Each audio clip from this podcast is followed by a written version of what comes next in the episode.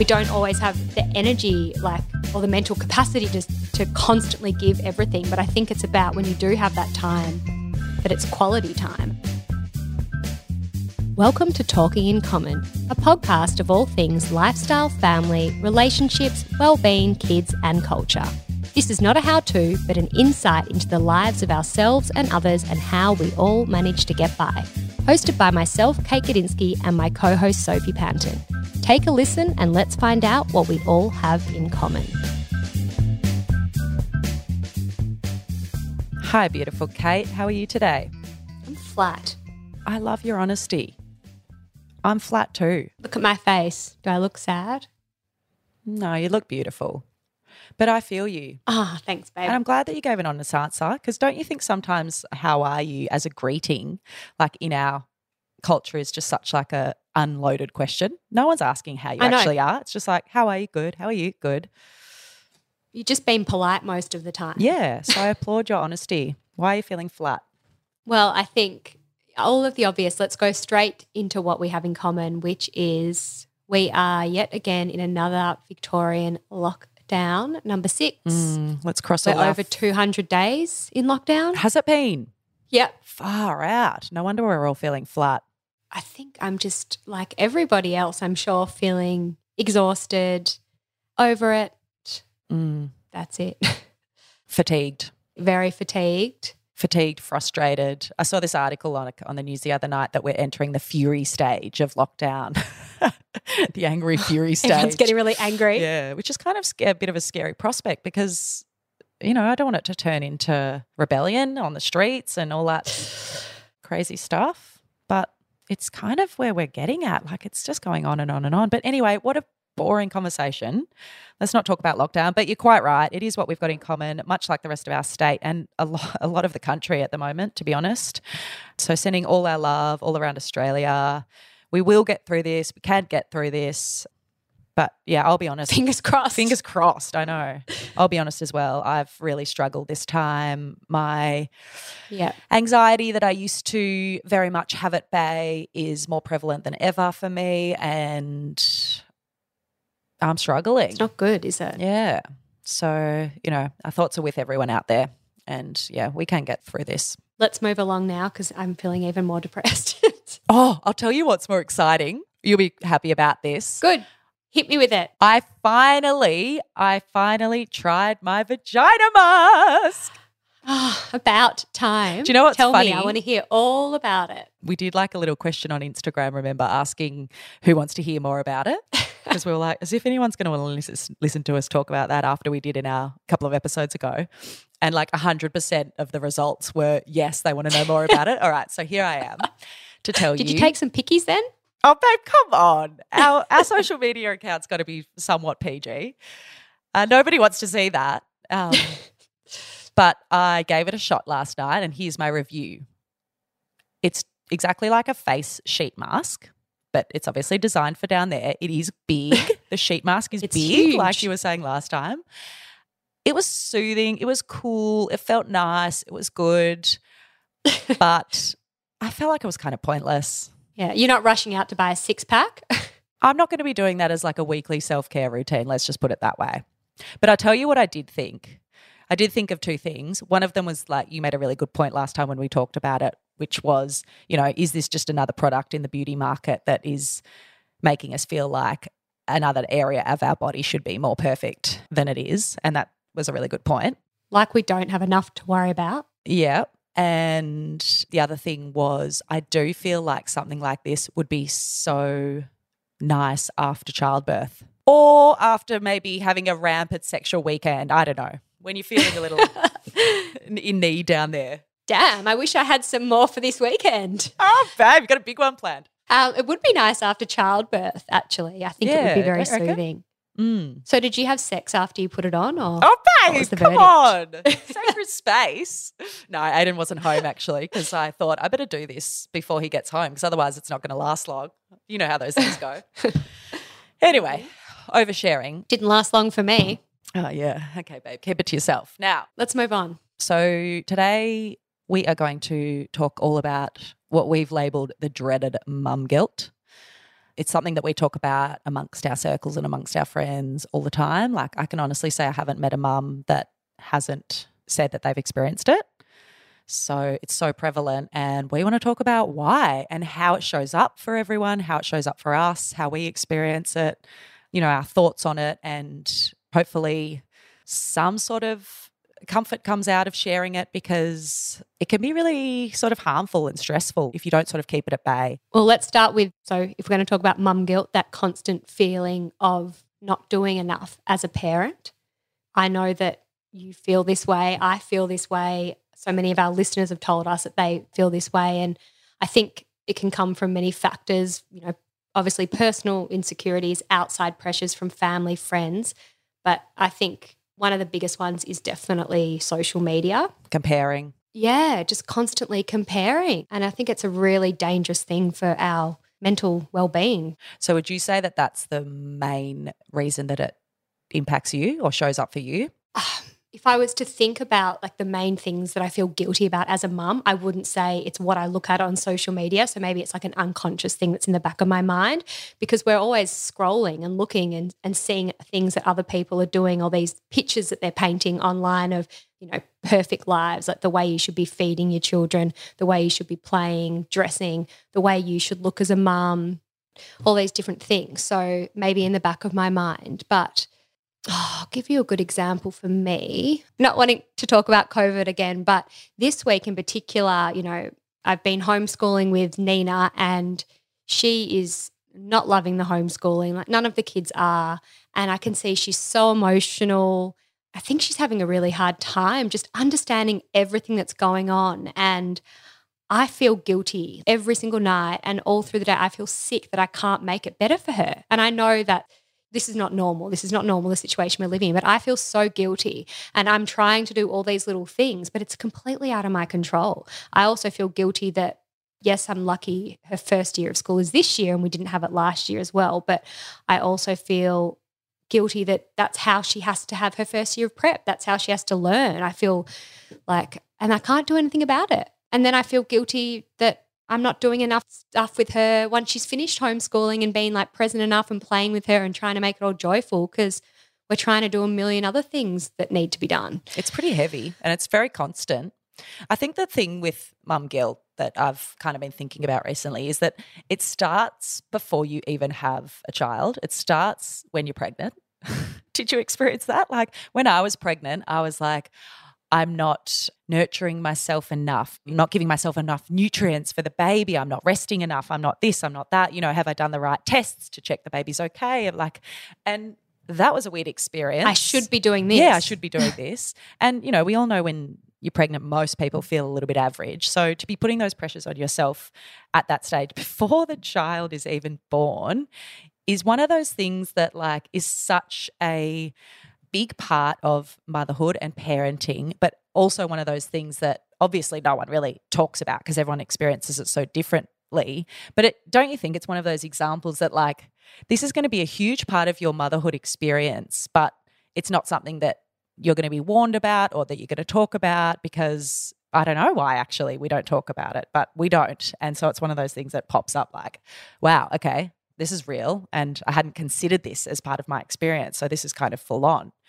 The sad thing about it is that whilst we're feeling guilty about maybe not being the type of mother that we want to be for our children, it is actually distracting us from being fully present with them.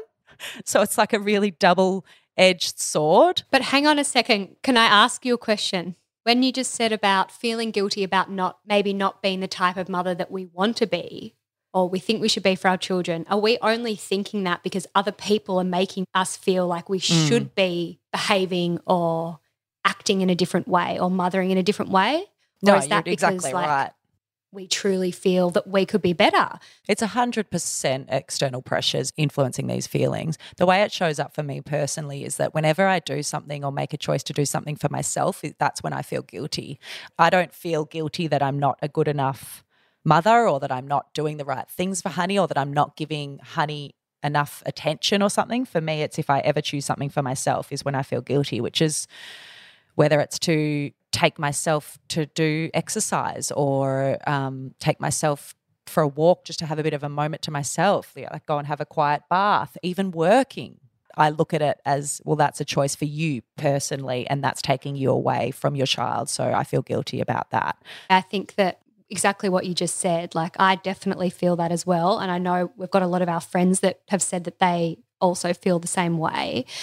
It's interesting one because I feel like when we give ourselves the approval, I guess, to take care of ourselves, whether it's as simple as going for a walk alone or having a massage or listening to a podcast, taking a bath, whatever it might be, it's so important for us as an individual, for our well being, our mental sanity. And I find when I give myself that time that I actually I think I do anyway. I think I parent better. Absolutely. I think I'm a better wife. Like I think I'm more mindful towards my 100%. My life when I give myself that time.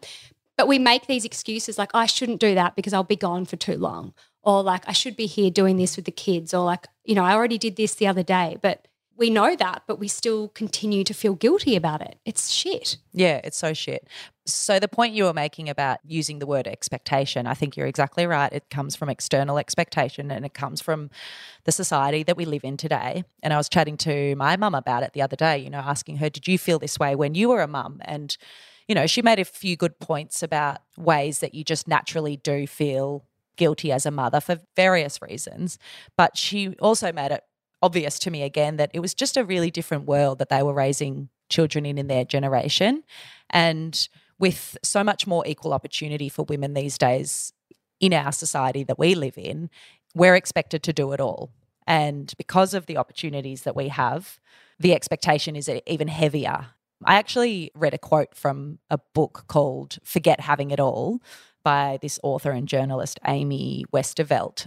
And it sort of sums up more of the working mum dilemma. She states that we expect women to work like they don't have children and raise children as if they don't work. Fuck, it's hectic. It's so full on. Like, yeah. anyway, we did ask some of our listeners about mum guilt, didn't we? we wanted to get some feedback from our listeners as to if they experience it, you know, what are some of the most common things that they feel guilty about? And we got some really great answers. Or when I say really great, I think just really relatable answers because I could relate to quite a lot of these and I'm sure you did as well, Soph. So should we go through some of them? It was really like reassuring and comforting, but it, it was also quite shocking to me. I was like, far out. People really are in the deep of this. Like it is a real thing that we struggle with as mothers. But yeah, let's get into it. The first question that we asked was Are you a mum who experiences mum guilt? And the answer was 100% of the feedback was yes. So that's pretty full on. Like I actually I expected that to be honest. But it's just still having that number in front of you. It's just like, wow, yes, everybody is in this together. They are all experiencing the same thing. So, like I said, some part of it's comfort, but some part of it's frightening. But yeah, not surprised. The other question we asked was, how often do you experience it? And the most common answer. Most common answer was daily. Do you experience it daily? I think I do. Like even in small little ways. And Another one like daily too, and I often feel really guilty about is that I'm not kind of spreading myself out evenly between Nina and Lulu. Like I always feel if I do something with one of them, that I need to do the same thing with the other in every circumstance, which is, I mean, that's not. That's not reality. It's not ideal. Because also, I feel guilty that I had all this one on one time with Nina. And then now I feel like I should be spending that time with Lulu while Nina's at school. But now Nina's not at school. She's getting homeschooled. So, yeah, I obviously haven't experienced that because I've only got one child, but that was a really common answer. How often do you experience it? Is it just a part of motherhood? And the most common answer was yes. Do you think it needs to be so? So I think naturally there are parts of it that are going to come up no matter what. It is just a part of it in some ways. We want to do the best we can. Yeah, but it's so persuasive that it's hard not to presume that it's just a natural part of mothering. You know what I mean? Like the way that your mind convinces yourself when you feel guilt or you feel shame or you feel something like that, it's so persuasive that it's impossible to think that there's any other way. I was going to say, especially because we are always using the language, and everyone in our kind of society does, you know, I should be doing this, I should have done that. And often what we have done is the right thing or choice, but we always feel like it's not enough.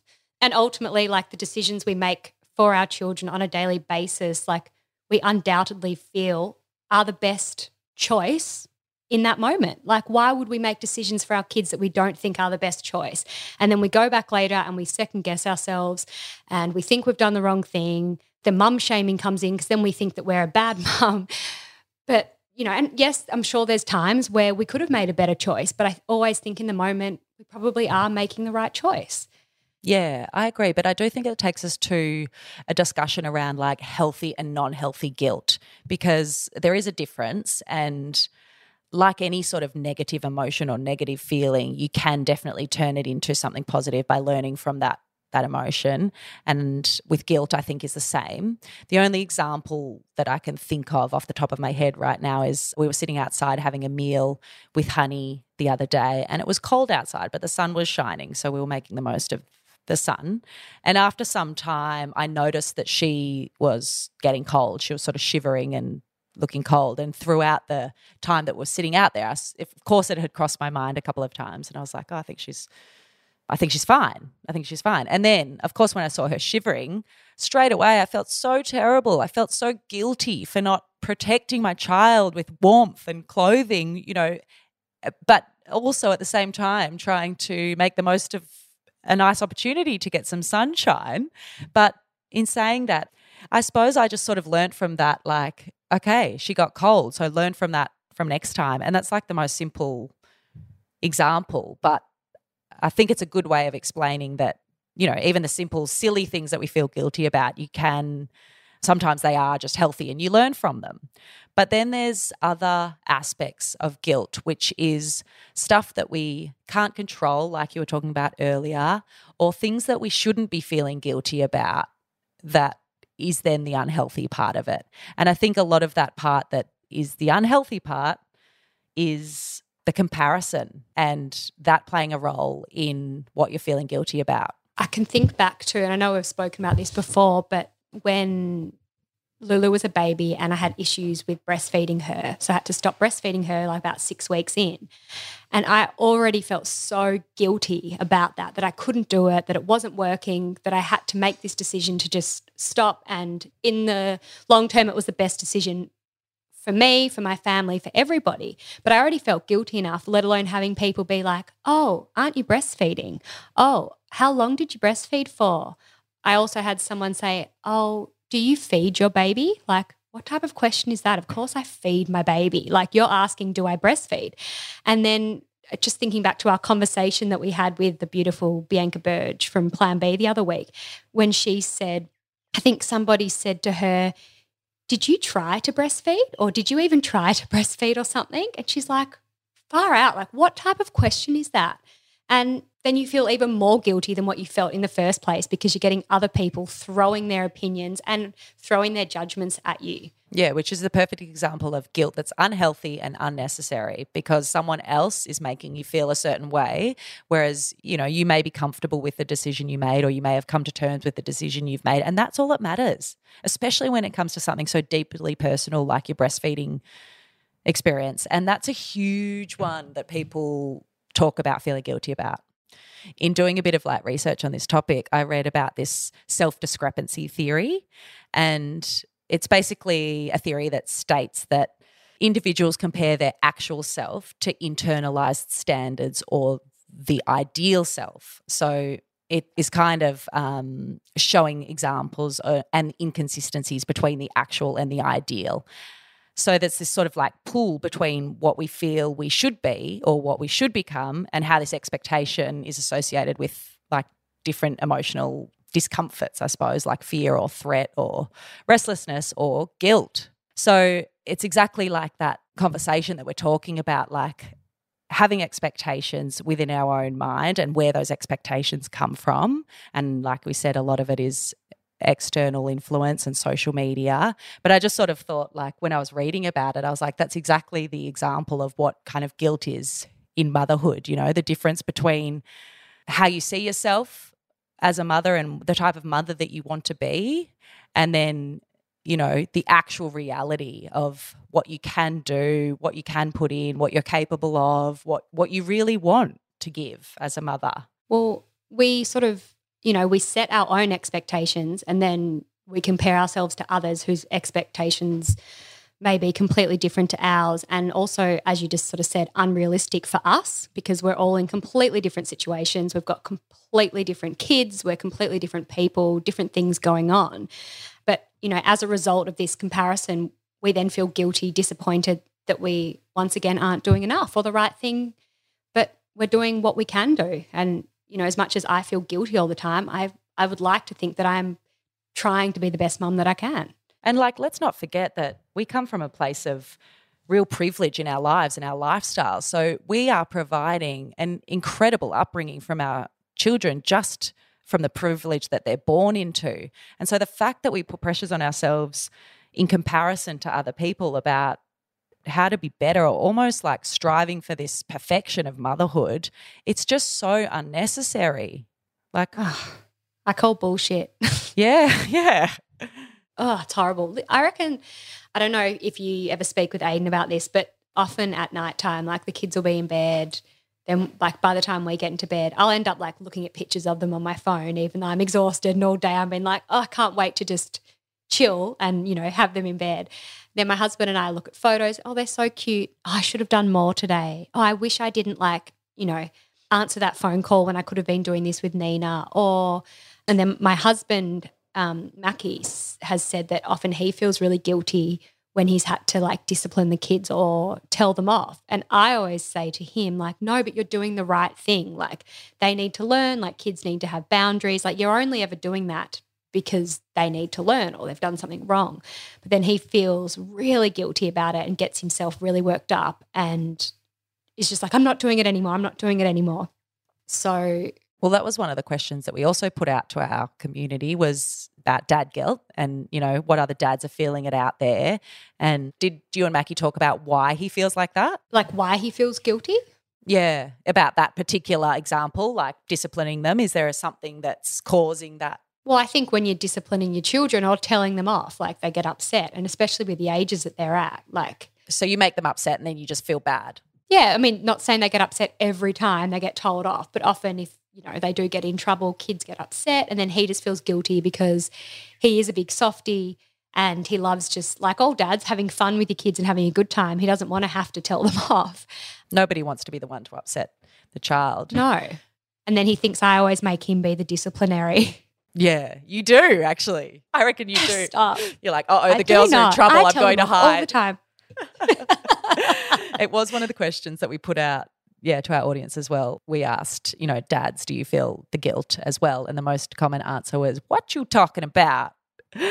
Meaning that half the people are like, yeah, I don't even know what you're talking about, which is interesting that you say that Mackie feels it, but we were sort of talking about this the other day. I wonder if they were females that answered that question though. Well, there were. There was a few that were. Because I feel like a lot of our followers are. We do have a few males, but I feel like there's a lot of um, females. But I don't think it would be as common as mum guilt. I could be wrong. I don't want to say something I don't know, but I don't know if it would be as common as mum guilt. Yeah, well, if we go by this result, then obviously it's not. The proof is in the pudding. yeah, the proof is in the pudding. Aiden and I had a discussion about it, and you and I also had a discussion about this afterwards because I think it's really circumstantial. Like the situation that I'm in right now is that I'm the primary carer for Honey. I'm the one that's at home with her all day, every day. And so, therefore, most of her day to day or my day to day responsibilities for her are all sort of on my shoulders. And um, when I had a conversation with Aiden about it, he basically was like, "What you talking about?" I don't even. He, I think he's. I said, "Do you experience what dad?" you talking about? I said, "Do you experience dad guilt?" And he was like, "What's that?" What do you mean? What's that? And I was like, all right, well, this conversation's done. I've got my answer. Bye. Okay. No, we got into it a little bit more. And he was explaining that he has heaviness or you know maybe guilt's not the right word but pressure and um, yeah heaviness around different things. It's not directly about the way he parents or he, directly about his relationship with honey that he feels guilty about. He was sort of saying like you know my mind is more in providing for you guys and my confidence is fully trust you and your responsibility of looking after honey. So that in my mind is sort of set aside and then my worries come from other places like supporting you providing for the family being a stable partner, you know, being a good dad, of course, all those sorts of things. But it just sort of, yeah, goes to show that it's really circumstantial because obviously your situation's really different and Mackie feels it in different ways given your circumstances. Yeah. I don't know, like as well as they start to get, it's funny, like as they do start to get a bit older as well. Yeah, exactly. Well, he probably has more of a responsibility in terms of of like of parenting them. And also, he's at home a lot nowadays. I know, since COVID, he's literally not gone back to the office. So he's here all the time. Yeah, so your parenting, your discipline roles and your responsibility roles are probably a lot more equal in your household than they are in mine right now. Yeah, absolutely. God. Actually, well, COVID's been great for me in that regard. Yeah, yeah. that we're all at home. We're, uh, we're both at home together. So why don't we go through some of our listener feedback on what is the most common thing that you feel guilty about? Yeah, good idea. I wanted to go back to that. Let's read a couple of them out because it was really interesting. So, we did get a couple of times going anywhere without my kids, which is something that you and I spoke about earlier. Mm, yeah. The most common ones were uh, working, giving enough of yourself to them, and what was the other most common Oh, sharing the love between siblings. Yeah, sharing the love. And also, we touched on before, because I can definitely relate to that with my two girls, you know, always wanting to make sure that my love is evenly kind of spread out across the two of them and that they're both feeling that from me. What else was on here? Not having enough time to play and read as many books as they ask for. Oh, I always feel guilty at bedtime when my girls are like, one more book, one more book. And I'm like, we've already done one more book six times. Like we're now gone from having one book to eight books. Like I don't want to give you another book and then I don't do another book and then I feel guilty all the time. But there's there's a there's a point where you have to stop. Mm, I think everyone feels guilty about that how much time and energy you give them just to play and have fun because you know there there is so much to get through every day. We're all busy. We've all got things going on. We're always thinking about the next thing. And children grow up so quickly as we know especially little ones. You know the the time honestly is just so fleeting that I think that's just such a common thing isn't it? Like we just all feel guilty about not giving them enough time. But I think as well like it's it's a really good um point to reflect on because I think it's really important for kids to see realities, realities of of their mum, realities of their parents, realities of life. And that is that, you know, it can't always be a fun play, fully engaged, one-on-one happy times. It, you know, it's not always just happy, happy, uh, joy, joy. Life is life. And sometimes we have negative reactions that sometimes we need to look at our phones. Sometimes we need to do other things that make us feel guilty about, but that's just part of our life. Yeah, and we have to do it. There's no other option. Yeah, and it's healthy for them to experience that sometimes as well, right? Absolutely. And another thing I think, which I should remind myself of this as I'm saying this, but it's all about like the quality of time you spend with them rather than the quantity, I think not everyone can be at home with their kids like seven days a week, 24 hours a day. Not everyone has the time to sit down for hours on end and play with their kids. You know, oh, we don't always have the energy like or the mental capacity to, to, to constantly give everything. But I think it's about when you do have that time that it's quality time. And I think that's what's the most important thing. And they're the, the things that the kids are going to remember, you know, not if you played with them for seven hours. so I think that is a good reminder, which I'm giving to myself. Yeah, I think the example that you were giving about how Mackie felt, a lot of people said that as an answer too. Getting angry at my kids, disciplining my kids, disciplining them too much. Yeah, there's a few of those. Yelling too much. Yeah, yelling. I think, again, this is an opportunity for kids to learn from your reactions. And, you know, if you do have a very reactive, you know, maybe angry response that you then regret or feel guilty about, you actually have an opportunity to then show your kids what the right way to counteract that is, you know, and whether that needs to be apologizing or admitting that you're wrong or just admitting that you were at some fault.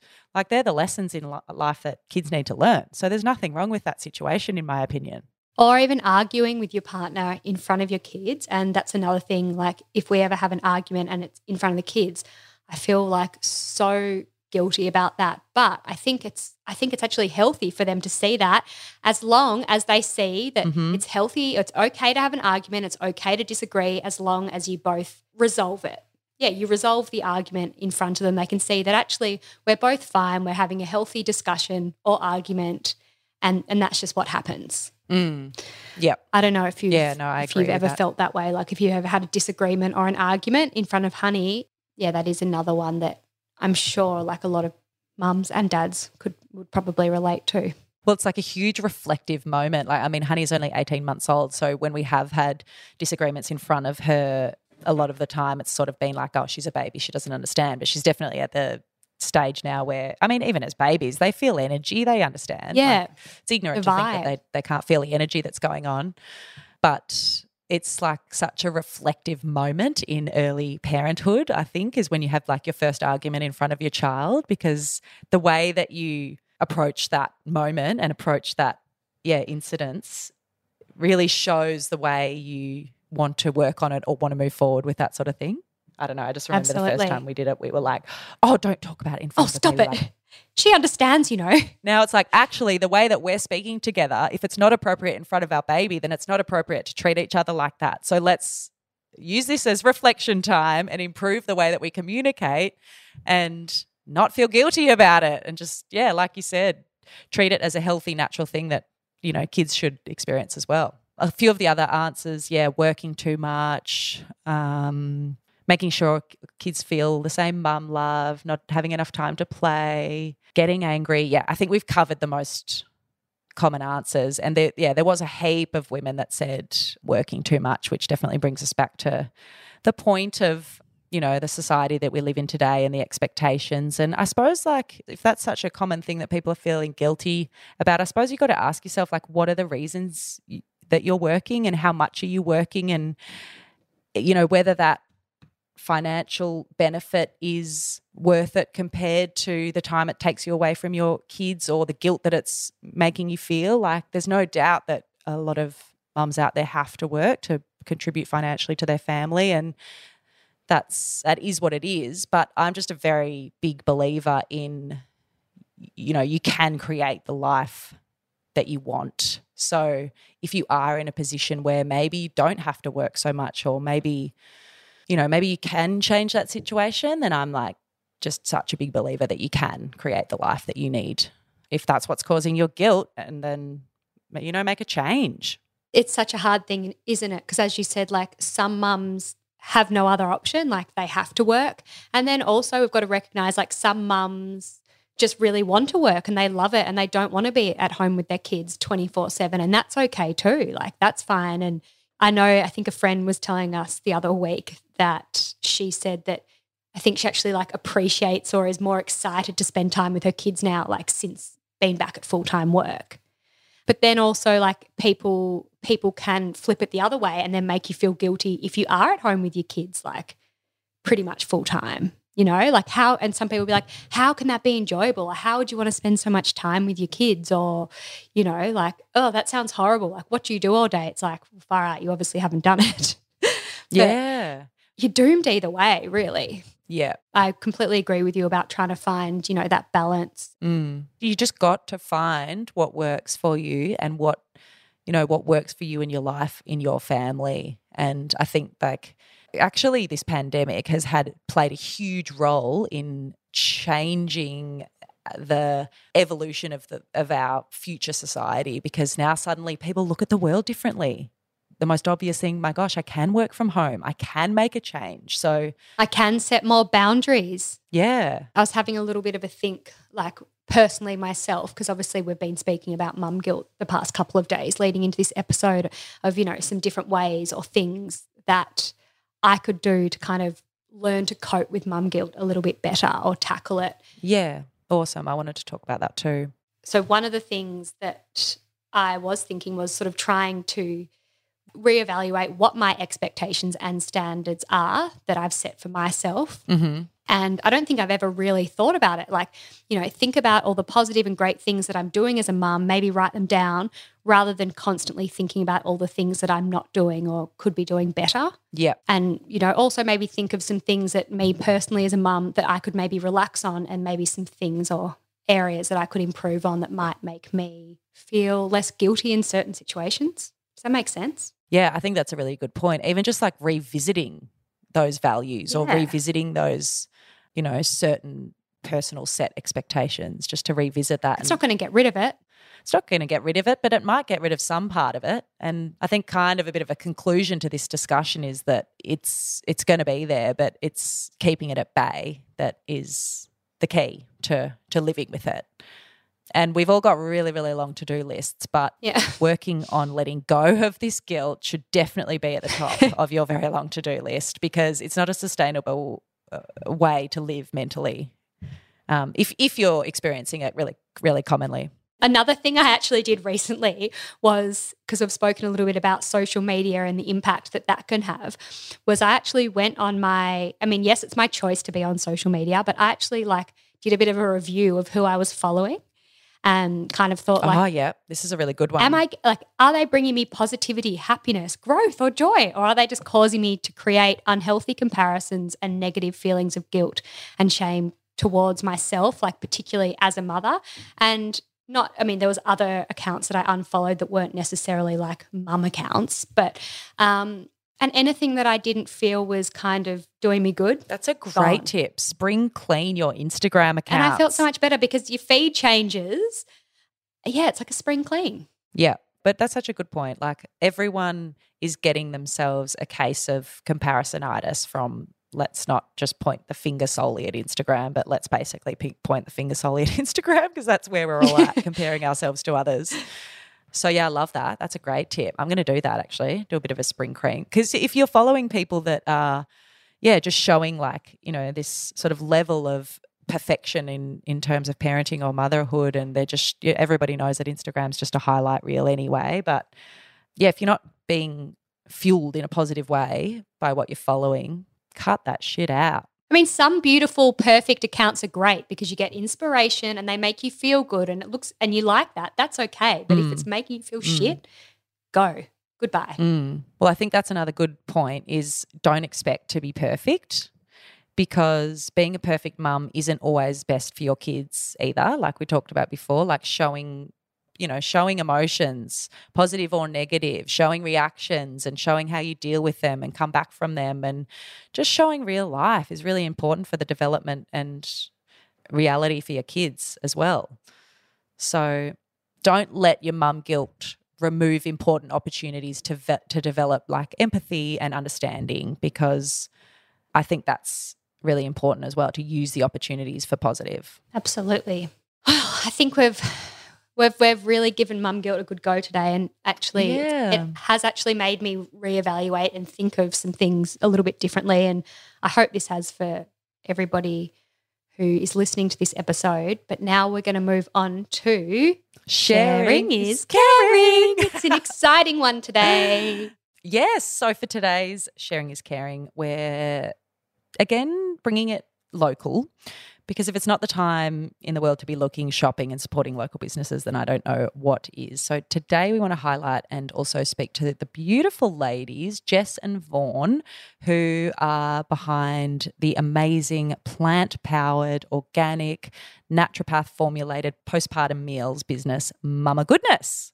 Pumped to chat to them. You excited? Oh, so excited. And we can both say, as happy customers, their food is amazing. Amazing. Delish. So we're going to get them on in a sec and have a chat to them. But they are based in Melbourne and they are delivering the most just considered and like honestly delicious meal packs and products to your door. The concept is postpartum focused, but honestly, any man, woman, or child would benefit from and love these meals. They're so delicious and nutritious and homemade and just so good. Oh, I feel like we could both do with one of these packs now. I know. I know. I'm sort of like visualizing all their yummy cookies and treats and lasagnas and yeah, get me one now. But yeah, Kate was just saying then that we're both happy customers and we yeah, we sent particularly during the different stages of lockdown, we've sent a few packs to some friends of ours, haven't we? Some new mum friends. And it's just such a nice way to send some nourishing love, you know, if you can't go and visit and, and cook something and deliver something yourself. So, yeah, it's an awesome business. Vaughn's a qualified doula and naturopath, and Jess is a mother of two, and she's a cookbook author and photographer, also with a really big vested interest in nutrition. So I won't speak about them anymore. Let's just get into meeting them. So, mama goodness, ladies, here they are. Ladies, hello and welcome. How are you both today? We're good. We're good. Thank mm. you. How are you? Not too bad. A couple of technical difficulties, but other than that, all good. we got there in the end.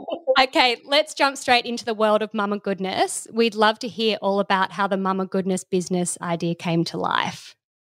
Totally. So, uh, Jess had actually just moved back from Berlin, and I was here in Melbourne, and we shared a few mutual friends, and I'd always sort of fangirled her on Instagram. oh, so you didn't know each other? No, no, we had ah. mutual friends. Like I grew up on the Sunshine Coast, and some people live down here. So yeah, our our worlds had kind of crossed, but we never actually met. And I just said to Jess, "Do you want to catch up for a smoothie or something?" She was quite heavily pregnant with Jude, and we hit it off. And I was actually a naturopath student at the time, so Jess came in to see me in my student clinic, and I gave her a few supplements and herbal tinctures. And alongside that, I made her a flower essence, which has since kind of been the catalyst for Mama Goodness. It was to support her in the postpartum and her nervous system. And yeah, she loved it so much that she was like, "We need to sell this." so I'd also had the I'd had the idea that when I moved back to Melbourne from Berlin, I wanted to start a food delivery service for new mums because I'd had such an incredible support network after I had my first child, and there was a meal roster set up and just getting that food delivered every day was such a load off because even though there was two of us at home, caring for a newborn is so intense. You know, like you can't do anything without the other person being there to help. So, and, and I also just loved cooking for new mums. It's so special because it's deeply nourishing comfort food, and that is my jam. Like that is the type of food I love to cook. So I'd had this idea that once we moved back to Melbourne, I wanted to start a business like that. And in Berlin, there's a lot of, you know, there's a tea for everything. if you're sick, you have a tea. And there's a lot of homeopathic medicine as well. And I loved the idea of having naturopathic or homeopathic products and tinctures and things available as well. So then when Vaughn made me Zen drops, mm-hmm. which have, as she said, been the catalyst for Mama Goodness, I had this, I remember so vividly the day that I was walking down the street and it was like a smack in the face of you need to do mama goodness with Vaughn. and I've always been I've always been a lone wolf. I do everything on my own. I wrote three wrote and shot three cookbooks without anyone else, like no stylist, no photographer, no chef to help me, just all me doing everything. Like I'm such a, a control wolf. freak. well, that too. Um, but also just like I, I'd never felt such a strong urge to collaborate with someone. Totally. And totally. We went away actually because being a naturopath and a doula, I'd sort of seen, and it's very traditional to do one on one care as a doula. You know, you go in and you cook for that mum, but there's a business over in America. I'm not sure if you know it, Mother Bees, and they had an amazing model of delivering postpartum minded food to people. So obviously, Jess, with her history, being such an incredible cook and yeah, we just vibed so hard. We went away at the end of I think it was twenty. Well, you, you, visited me after I had Jude, oh, yeah, and you yeah, bought me food, food and cookies, and we chatted, and I told Vaughn all about this idea that I had, and then yeah, went away. like you went away for Christmas, and then that's when yeah, we came back and we were like, we need to do this together. I know. Let's give birth to Mama yeah. Sounds like it's absolutely meant to be what an incredible brand and concept and product that your forces combined have created. It's Thank awesome. You. I so agree with you that homemade food is like the best gift for any new mom or any sort of stage of postpartum. So once you had this awesome idea and your forces did combine, what were the steps that you then took to actually get the business off the ground? Well, yeah. Vaughn had to finish her naturopathy degree first, so that was kind of a priority. And I had a tiny, like I had Jude in October. So um, we started in June having meetings weekly and just sort of like everything from figuring out the menu to figuring out how it would be packaged. spent painstaking amounts of time figuring out our logo because we couldn't afford to hire anyone to do Yeah, it for us. We did it all ourselves. Um, we, we pulled funds and I spent hours, like, it was quite, people are always like, how did you do it? But the amount of time I spent breastfeeding, you know, I had so much time to, you know, when your baby, like, of course you want to look your baby in the eyes while they're feeding, but then they're just sometimes asleep and the non-stop guzzle. That's the time I would use to look up things like what kind of bottles are we going to put our Zen drops in? Where is a printed a screen print the bottles? What about our bags? Where are we going to get them made and Mm. screen printed? So all of that stuff happened whilst breastfeeding, which was really Let's be honest, there's a lot of hours that go into breastfeeding. So plenty of time for both eye contact and research. Trust me, there was also a lot of doom scrolling, but um, you know, I tried to tried to use it, and then we just sort of set a launch date, and yeah, then September, spring. I think it felt like the Yeah. right time. We sort of thought, if not now, when? yeah, and then there were we were sort of like, oh my god, are we ready? But we just did it, and bloody Soph from Australian Birth Stories is our hero because. We sent her a pack and she put it in her stories, and then boom, like we were making sales, and we were like, "How? Like people are giving us their money." wow. You know, it was sort of in the early days, six packs a week, and Yeah, that's as many because I made the bread then too. So that's as many loaves as we could fit in my oven. So and then my oven broke, which was a blessing Yeah, right. because we had to outsource the bread, which felt like such a relief. mm, But you started with every product like homemade. So we made everything, and so we would do granola and cookies on the Monday, and then cook everything else on the Tuesday, and then deliver on the Tuesday night. You know, there are so many components to running a small business, as you've just both mentioned. And you both are very busy ladies. You have a lot of other things going on in your daily lives as well. So, what does a f- like a day in the life of Mama Goodness look like? Oh, I feel like a week in the life would probably Yeah. be more of an accurate description. So Monday's like full blown admin day. We now have outsourced our baking. So the cookies and granola, we used to make them on a Monday. And now we've outsourced that to a family owned commercial bakery. And it is life changing because now we Actually. actually have time to do the admin on a Monday. Yeah, huge step. Congrats. Thank yeah, you. And yeah. we've also hired a chef. So I'm no longer cooking.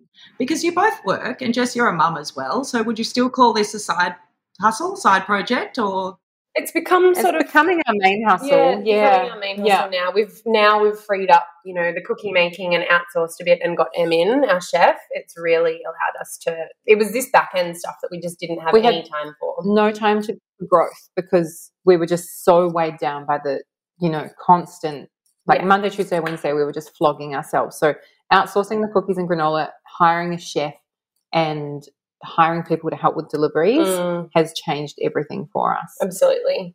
what would you say is the hardest or most challenging part of running the business, do you think? okay the most challenging is it's the writing back to messages when it's stuff that is really clearly put on our website or that we've answered before in Instagram or it's just like dealing with but the thing is Mm. like we are dealing with the most sleep deprived demographic in the world. So there's a lot of patience involved in you know, we know that we need to be patient, but sometimes Totally. we're just like but the um a really a huge thing this isn't really an answer to your question, but the, the thing that like is a trigger for me is when people message us asking for the recipe for our cookies. I'm Oh, Look at that Fuck off. cookie bitch. Are you going to message Arnott's and ask them for the recipe to their teddy bear cookies? No. so true. Oh. While we're What? on that, Yeah, can we have the definitely. I don't recipe? get it. I'm kidding. Yeah. yeah, quick, delete the next question. Absolutely. I think the most rewarding though is just the texts and emails Oh, you get back, the people's faces you see at the door when you see a sleep deprived mum or a partner and they don't realize they're getting the order or if they've ordered it for themselves. It's just so special. The feedback. The yeah, feedback is so incredible. It makes all of the blood, sweat, and tears worth it. We were just saying before we press record that Kate and I are both very happy customers and think your product is amazing. And we have sent your beautiful packs to new mum friends of ours during lockdowns that we weren't able to go and visit and, and take our own home cooked meals. So we're super grateful for your service They in that loved it. area and they love them. Yeah. I actually did one recently and I forgot to I think I forgot to put a note and then I felt like such an idiot because I'm probably one of those annoying customers. I had to message you being like, "Hey, I put an order in," and I didn't like write a letter to to my friend or say who it was from. Anyway, You guys It's so it up. It all good. And she loved the pack. I just also like having two, having had two babies myself. When we put together the packs, we really thought about like what do you want to receive? What is going to make your heart explode with Yeah. happiness when you open this gift? And so that's it's been put together quite thoughtfully in that regard. We do have a lot of very happy recipients when, it's, when it's a gift and when it's not a gift. The way to um, everyone's hearts via their stomach, right? Especially a new Oh, mum. yeah. Totally. Yeah. Oh yeah. Tell us something surprising that's come out of this business. Absolutely, our friendship. Um, I might cry. Oh, that's beautiful, guys. That's amazing. Oh, so, it's you know, you hear all these stories about going to business with friends and how usually it doesn't work. And so I always had this thought, like, oh, it's fine. We're not that close. Like, we we hardly knew each other. As I said, we'd met three times when we decided to Mm. do this. And I just thought, like, it's fine. We're not super close, so we can just be business partners and things will be great. But I have fallen in love with this woman. she is my everything. I spend more time with her than anyone else except my family, and I still want more. Like, she's the one who I want to see all the time. I never get sick of her. She's just like, she is an angel. Oh, ditto. Oh. Um, ah. How do I follow that up? Same. I just, yeah, like our friendship is hands down the It's- biggest surprise. And it's hilarious because we're quite opposite. Like we're yin yang. We even our cycles are the opposite. Like I bleed on the new moon, you bleed on the full moon. yeah. When I'm at like my absolute high energetic ovulatory stage, you're having a bit of a slow one, and Mm. vice versa. So we kind of pep one another up. We're really, yeah. I say opposites attract. That's beautiful to hear, though. It sounds like that's what the universe had in mind for you guys. Not only has it brought this amazing business together, but you know, given you an opportunity to- for a beautiful friendship. It's really cool. yeah, it makes coming to work every day a pleasure. Oh yeah, especially know? when we weren't paying ourselves. Like I remember my mother-in-law saying to me, "Do you wish you'd started, you know, waited a year and started when Jude was in daycare, or you know, waited a little bit for this reason or that reason?" And I just, I was like, "No," because Hell no. Vaughn is the go-to. Anytime Jude hurts himself, he cries for her, Oh, and we have to FaceTime her all the time. And and even my kids even FaceTime her when I'm not I home. know they FaceTime me So yesterday. I was just at the supermarket and like Louis and Jude love it. So cute. I love them. the non non blood auntie. Kate and I like each other until we started these podcasts. Now we hate each other. No, just joking. no, we but don't. It's actually hugely deepened our friendship as well. I think Aw. it does. You just sort of go in the trenches with everything. Yeah, and, yeah. you know, And if you can ride the waves together, like some people can't handle the waves, but we can, especially mainly because of Vaughn. She just keeps this constant steady, like she lets me be an absolute fruitcake and gets so stressed and overwhelmed by things, and she just stays calm. I feel like you put a firecracker up my butt sometimes. Oh yeah, yeah, that's you true. know, Yeah, yeah. And we do. We definitely don't not fight. Like we're making it sound like we're just like completely lovers. We But have if we have little tiny tips, but they never. tips, and then we cry, and then we hug, and then we're like, I just remember the time that Vaughn said, "Oh, Jessica, it's okay. You've got to break down to break through." Words of wisdom right there. Yeah, true. yeah. No, we can relate. We go through it all too. So, can we go back and talk a little bit about the fourth trimester? Other than, you know, delivering someone a beautiful mama goodness pack, what are some of the key ways that you'd recommend, you know, new mums can nourish their bodies not only nutritionally but, you know, physically and mentally as well? I think, you know, uh, this is what I speak to a lot of my clients with as a naturopath. It also ties into doula work, but people start motherhood and parenthood so depleted. You know, you've gone through pregnancy, you've gone through birth, it's, um, it takes a major toll on your body. And typically in the Western world, especially, you know, getting a cold piece of toast in you by lunchtime is the norm or has been the standard. So you're already so depleted, you've lost blood, you've lost all of these stores, you're breastfeeding, and nutritional needs are so high. So, really ensuring that not only getting a pack like ours, but making sure that you have really beautiful food or just things, even supplements too, that can really fill those gaps. Making sure that you're taking a really good quality, sort of practitioner only iron, magnesium for nervous system, or your B vitamins, B12, omegas, you know, all of those beautiful nutrients that are so depleted. I think it's really important to beforehand, and that's something we do as postpartum doulas, sit down in a session with our families that we look after and get them to sort of write a pantry list and make a plan for what meals they're going to cook, delegate it to friends and family, set up a meal train is also really important. I was also going to say there's a there's a little thing going around at the moment on Instagram, and I wholeheartedly agree. And it's this idea of when the baby rests, you rest too. Don't clean. Don't feel like you need to clean the house while the baby's sleeping. When the baby sleeps, you need to rest. Like, because I always feel guilty cleaning when my kids are awake because they want me to play with them.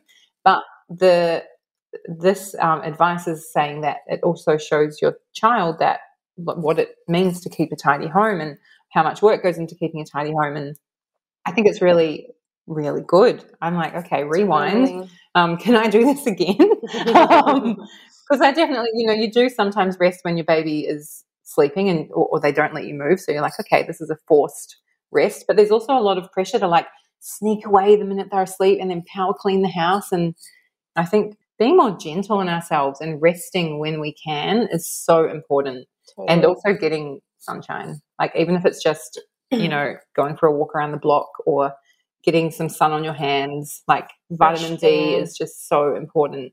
And also music, like you can be in the biggest funk sometimes and feeling so flat. And part of that could be because you're depleted from all of your essential vitamins and nutrients. But also it's just the monotony of motherhood is so hard. And sometimes you just are in such a like such a grump. You're feeling so flat, and the thought of music is like. But then you put on a song and you have a boogie, and you just feel so much better.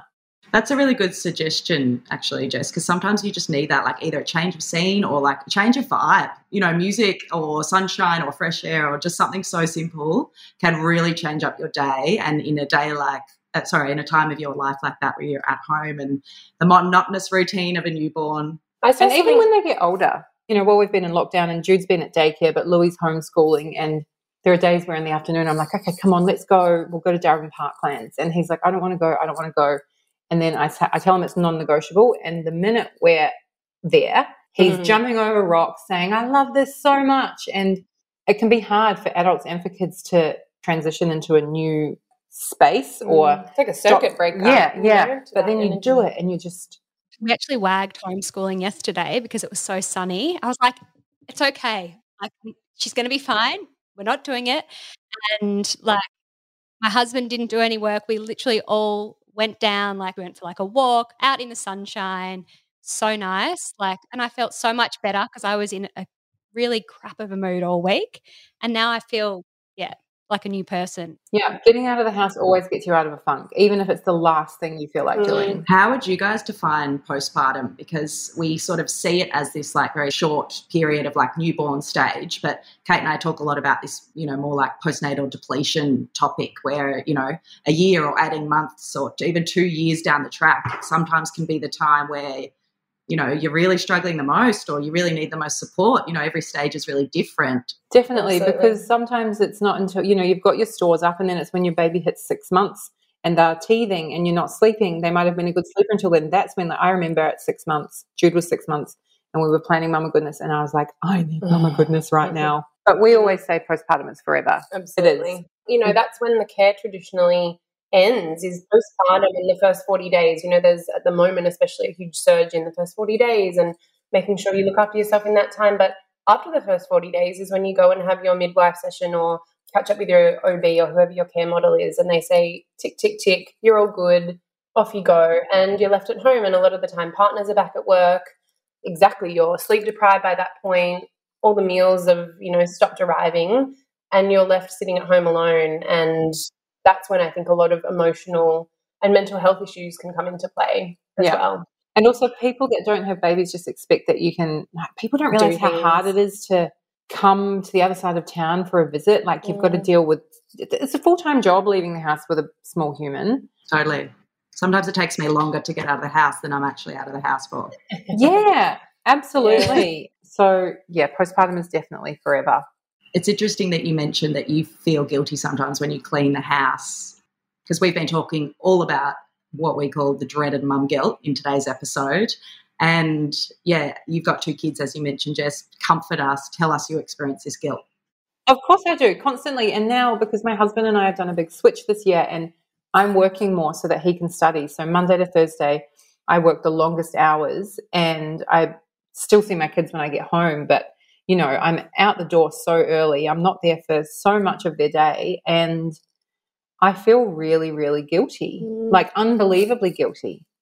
And then if I have to do any more, they still get me Friday, Saturday, Sunday. But if I have to do any extra work on those days, I just feel terrible. Totally. And days when you want to go pick up Louis or whatever, Yeah, and we yeah. have to be doing something. Yeah. You know, that's It's such so a conflicting too because you're you're doing it for them at the same time, but you're guilt, you feel guilty that you're not with them. Oh, it's mum guilt. Yeah. Um, so yes, I absolutely experience mum guilt. It doesn't matter what I do. If I play with my kids instead of cleaning the house, I feel guilt. If I clean the house instead of playing with my kids, I feel guilt. Mm. It doesn't matter what I'm doing, I feel guilt.